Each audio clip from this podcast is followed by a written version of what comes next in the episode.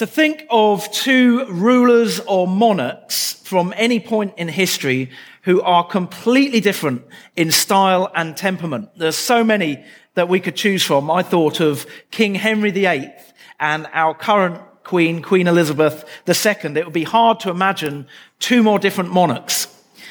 Well, our reading today is dominated by two kings who are antithetical in every conceivable way. King Herod and King Jesus. King Herod was a proud, self-centered, paranoid, violent megalomaniac who would stop at nothing to hold on to power. By contrast, Jesus is the most amazing example of humility that the world has ever seen. He is the God of the universe who gave up his power and allowed violence to be done to him for the benefit of those who put him on the cross. Um, with the birth of Jesus, we see a clash of two kingdoms. The kingdom of this world, of which Herod was a representative, and the kingdom of God. And we don't have to wait for Jesus to grow up to see this clash. We see it immediately when Jesus is still an infant. And these two kingdoms are diametrically opposed. They always have been ever since human beings rejected God's sovereignty. And they will be until Jesus returns to make all things new. Uh, Matthew's gospel highlights this clash from beginning to end, but at two points in particular. Uh, the birth narrative that we're reading today and the account of Jesus' uh, um, arrest, trial, and crucifixion.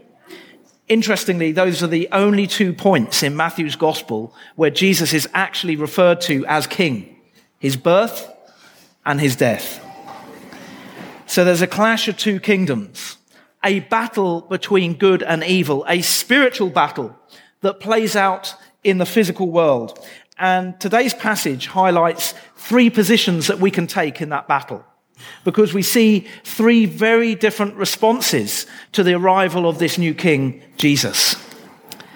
There's the Magi, there's King Herod, and there's the chief priests and teachers of the law. Firstly, the Magi. A lot of what we think we know about them has been added to what we actually find here in Matthew's gospel. We don't know that there were three of them.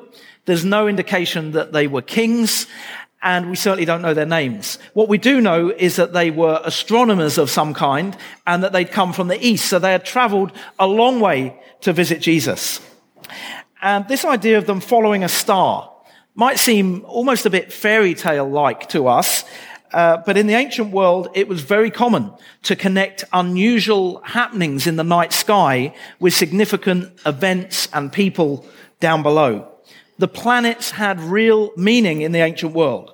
For example, Jupiter was the royal planet. Saturn was the planet that represented Israel. Uh, it's not hard to see how certain configurations could lead a group of ancient astronomers to Israel in search of a king.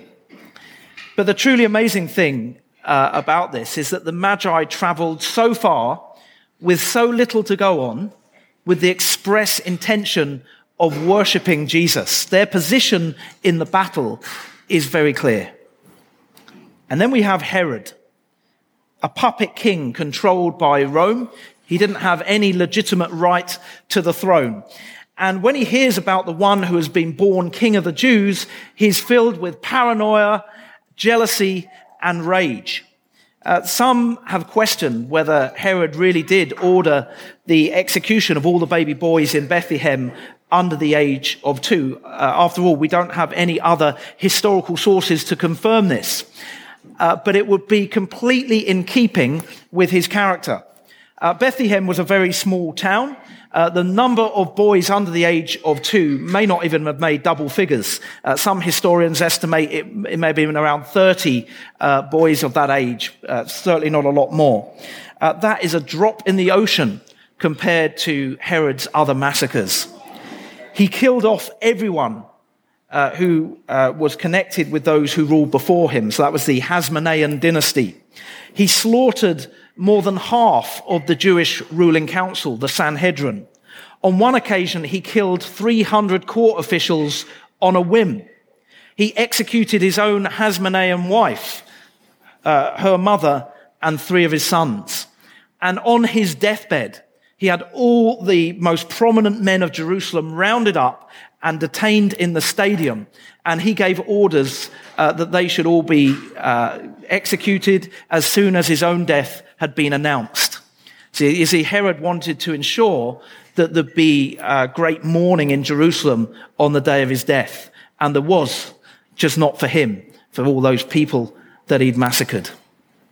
Herod was violently opposed to all that is just and right and good. Herod was violently opposed to Jesus and his kingdom. And finally, we have the chief priests and the teachers of the law. They were the spiritual leaders of the nation. They studied the scriptures. They knew exactly where the Messiah was meant to be born in Bethlehem. They were the ones who were supposed to be watching and waiting for this great day. They should have been the first to go and worship Jesus and announce the good news, but they weren't. They were caught napping.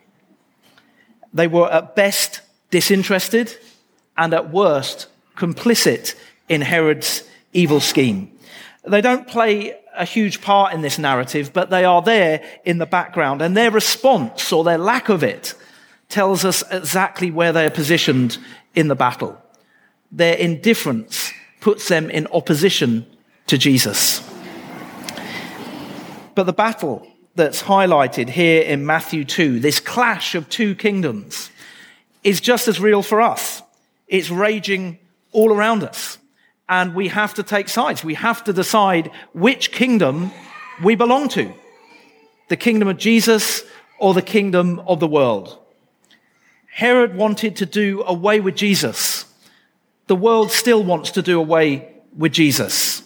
In other parts of the world, that takes the form of very severe persecution. We know of places where Christians can find themselves imprisoned or, or, or even facing execution simply because of their faith in China, in northern Nigeria, in Syria. There's a growing list of places where this is the case. Uh, in the Western world, uh, the methods of eradicating Jesus are not as violent, but they're no less prevalent. The secularization of the Western world is another manifestation of this clash of two kingdoms. And here in Australia, the role of Herod is played by an increasingly secular and anti God culture. So, what about the church? What role does the church play in this drama? Well, the church has a choice. It can follow the example of the chief priests and the teachers of the law, or it can follow the example of the Magi. And I think we see both in today's church. The chief priests were insipid, fruitless, and ineffectual. Uh, they, they were just there, but they do nothing to further God's kingdom. In fact, they were closely aligned with Herod. They were at his beck and call. Uh, and that might have been a survival tactic. After all, Herod was liable to turn on them at any moment. But if the Herod of today in here in the West is our secular culture, don't we see the same thing happening with parts of the church? A church that tickles the tummy of the culture and wants to appease it, lest the culture should turn on the church even more than it already has. We see a church that wants to play it safe, but in so doing fails to proclaim the good news of Jesus. Uh, and perhaps the most uh, dramatic example of this in living memory is the German church's complicity with the Nazis in the 1930s and 40s, although there are many other examples that we could give all the way up to the present day. So we see uh, this in the church, but I think we also see it in our individual lives. Perhaps not all the time, but certainly on occasions. We don't make it clear enough which kingdom we belong to. We don't take our gifts to Jesus and worship him. We've been caught napping.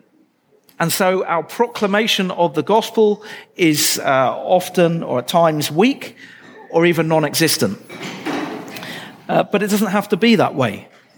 We can follow the example of the Magi. They undertook a long and dangerous journey. They didn't count the cost. Uh, they didn't stay at home where it was safe and comfortable. They didn't seem to care what other people thought of them.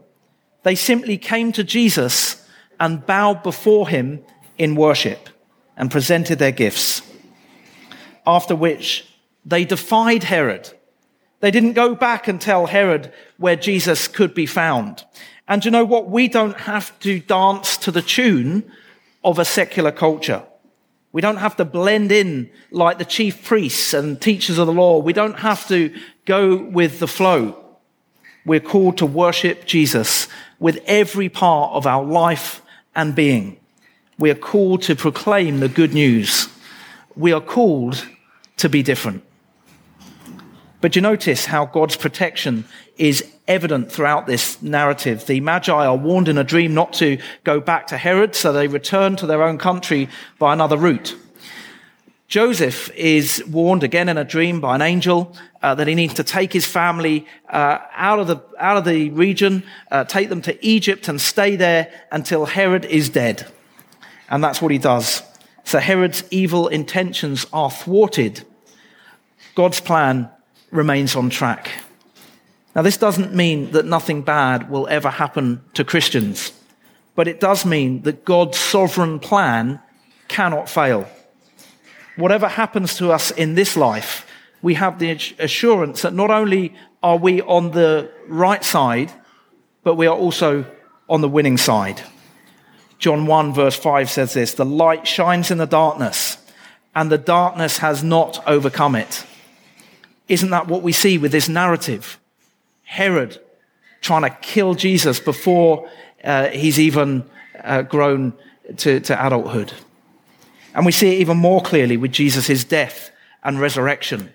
We see the world's response to this great Savior, trying to snuff him out, kill him, crucify him.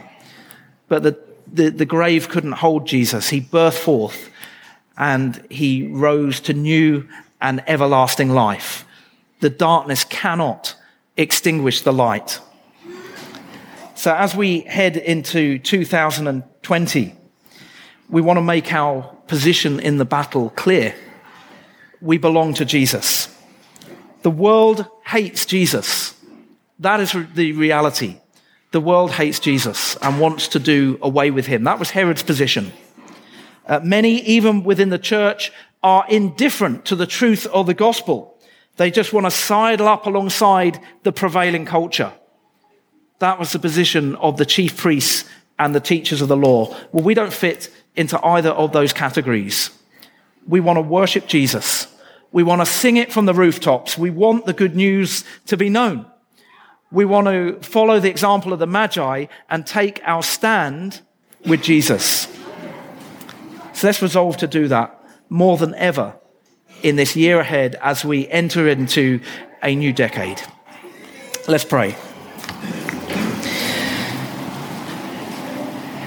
Heavenly Father, this uh, theme of darkness, of light, of good and bad, of good and evil, even. Uh, this is a, a familiar theme. We see it in films, we hear it in songs, we see it in the world around us, and we don't see it any more clearly than this uh, in, the, in Matthew's Gospel, where he makes it so plain that there are two kingdoms the kingdom of the world, the kingdom of God, and we need to choose which one, which of those kingdoms we're in. And Heavenly Father, we pray that every day we will choose to remain in your kingdom, to remain in your love, to live our lives differently, to live our lives selflessly, to put you and your kingdom first, and to worship you with all that we have, with all the gifts that you have given us. Heavenly Father, we pray that in 2020 you will ignite our faith and our passion in a whole new way. And we ask this in Jesus' name. Amen.